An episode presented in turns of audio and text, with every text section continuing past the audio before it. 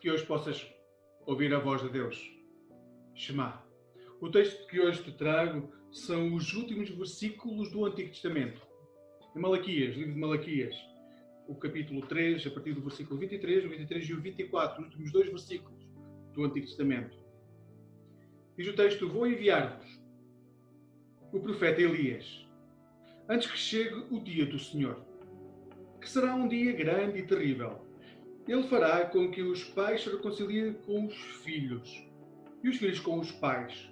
Caso contrário, virei castigar e condenar a terra à destruição. O bem e o mal sempre estiveram no prato da balança quando nós nos aproximamos de qualquer pessoa, nomeadamente da Bíblia. A forma como nós nos aproximamos de Deus ou nos afastamos de Deus faz com que nós tenhamos essa consciência de forma mais clara ou menos clara.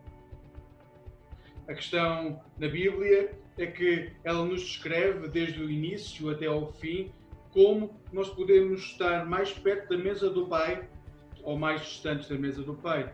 Quanto mais perto da mesa do Pai Celestial tivermos, maior amor teremos para nos abraçar, maior será o cuidado, maior será a nossa, a nossa capacidade de nos identificarmos com a verdadeira natureza daquilo que Deus coloca no nosso coração e na nossa mente. O problema é esse, andamos distantes de Deus, nós não temos essa percepção. Andamos a fazer as nossas escolhas constantes, andamos a seguir o nosso caminho, a construir o nosso nome, mas não damos conta de como isso continua a deixar em nós um sentimento de insatisfação constante, porque nunca é suficiente. Então, quando o dia do Senhor chegar, se andamos longe de Deus, o que vai acontecer é que nós vamos, não vamos sequer notar que chegou o momento em que o Pai veio para nos abraçar completamente e nós estamos longe de casa. O problema é que esse dia chega todos os dias para muitos de nós. Todos os dias nós somos confrontados com a realidade de podermos nos aproximar da casa do Pai ou continuarmos distantes.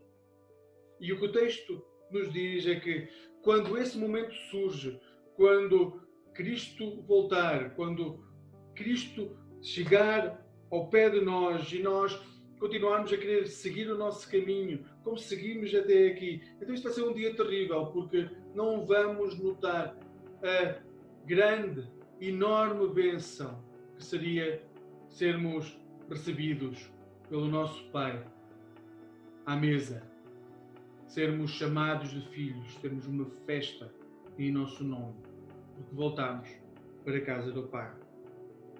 O que o texto também nos diz é que antes desse dia acontecer, virá Elias, que no Novo Testamento é, é, é encarnado pela pessoa de João Batista, mas que nos nossos dias pode ser manifesto de tantas formas, de, dependendo da forma como nós escutamos o Evangelho, escutamos a palavra de Deus.